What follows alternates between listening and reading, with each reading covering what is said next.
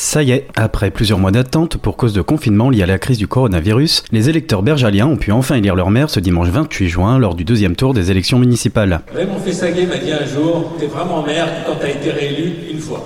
Donc, ça y est. Avec 42,4% des voix, c'est donc Vincent Schricky qui l'a emporté. Une victoire qui sera célébrée et digérée rapidement puisque le maire sortant et son équipe planchent déjà sur les premières actions du nouveau mandat avec un objectif, tenir les engagements. C'est un soulagement et c'est une grande fierté. Euh, c'est un, une réélection.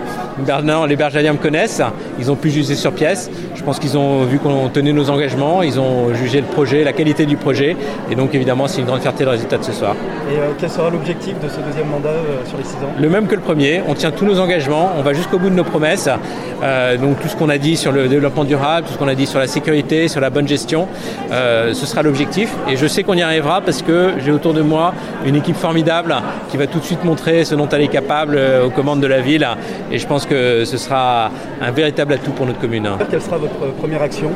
Euh, comme je l'ai dit, euh, recrutement de, des policiers municipaux supplémentaires pour pouvoir assurer leur présence jusqu'au soir et à la nuit. Ce sera mon premier, ma première décision de maire.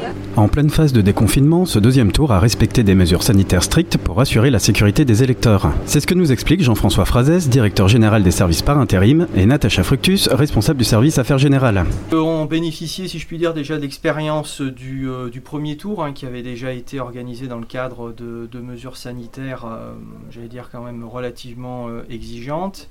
Les mesures prises pour l'organisation du scrutin aujourd'hui ont été organisées autour de la notion de, parcours pour les, pour les, électeurs, de façon à pouvoir respecter l'ensemble des gestes barrières et notamment la fameuse distanciation d'un mètre qui convient de respecter même lors des opérations électorales, avec la présence bien évidemment de gel hydroalcoolique, l'obligation du port du masque pour toutes les personnes présentes au sein des bureaux de vote, une priorisation aussi des personnes dites à risque lorsqu'elles sont identifiées euh, dans les queues, euh, dans les files d'attente, pardon, euh, en sachant que l'on avait pour cela posté des agents municipaux de façon à ce qu'ils régulent les flux et traitent justement les personnes dites prioritaires. Sur le service affaires générales, on a une équipe de 5 personnes mobilisées toute la journée pour répondre à toutes les questions que peuvent se poser soit les électeurs, soit les membres de bureaux de vote.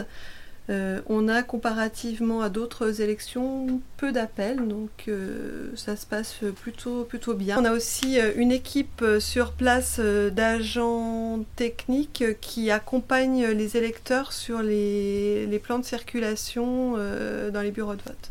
Et répondent aussi aux interrogations que peuvent avoir les électeurs sur le numéro du bureau de vote qui leur est attribué. Ce qui facilite aussi le travail d'orientation des électeurs et ce qui génère peut-être moins de, de questionnements euh, sur le service et le bureau d'un renseignement. Des conditions particulières qui ont peut-être joué sur la participation. Seulement 31,74% des votants se sont déplacés. Au premier tour, le taux était alors de 32,50%, un geste nécessaire et primordial pour ces derniers, même en temps de crise. Ah ben justement, c'est euh, pour gérer une crise, euh, il faut être bien représenté. Donc, euh, il est très important d'aller voter et encore plus actuellement. Oui, d'autant plus. D'autant plus. C'est toujours important de donner son avis.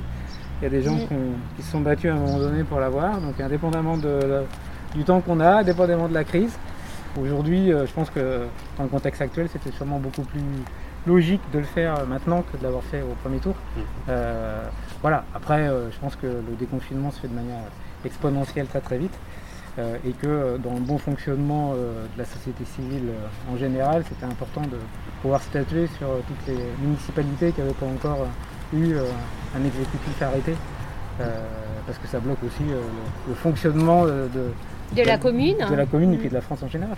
Oui. J'ai toujours voté depuis que les femmes ont le droit de voter. Non, j'ai pas eu peur. La première, j'ai pas pu parce que j'étais j'étais pas ici, donc je tenais absolument à venir au deuxième. Non, non, ça me fait pas peur. Non, non, vous savez. Parce qu'on a un droit civique et voilà, et c'est une chose, c'est une liberté que beaucoup de pays n'ont pas, et nous on a la chance d'avoir euh, euh, ce droit, et puis d'exercer cela au niveau de la ville, c'est très important puisqu'on y vit, et voilà. Cet épisode est désormais terminé. Vous pouvez maintenant retrouver notre émission Le Micro Local sur Apple et Google Podcast, Spotify, Deezer et toujours sur notre chaîne YouTube, Ville de Bourgoin-Jailleux.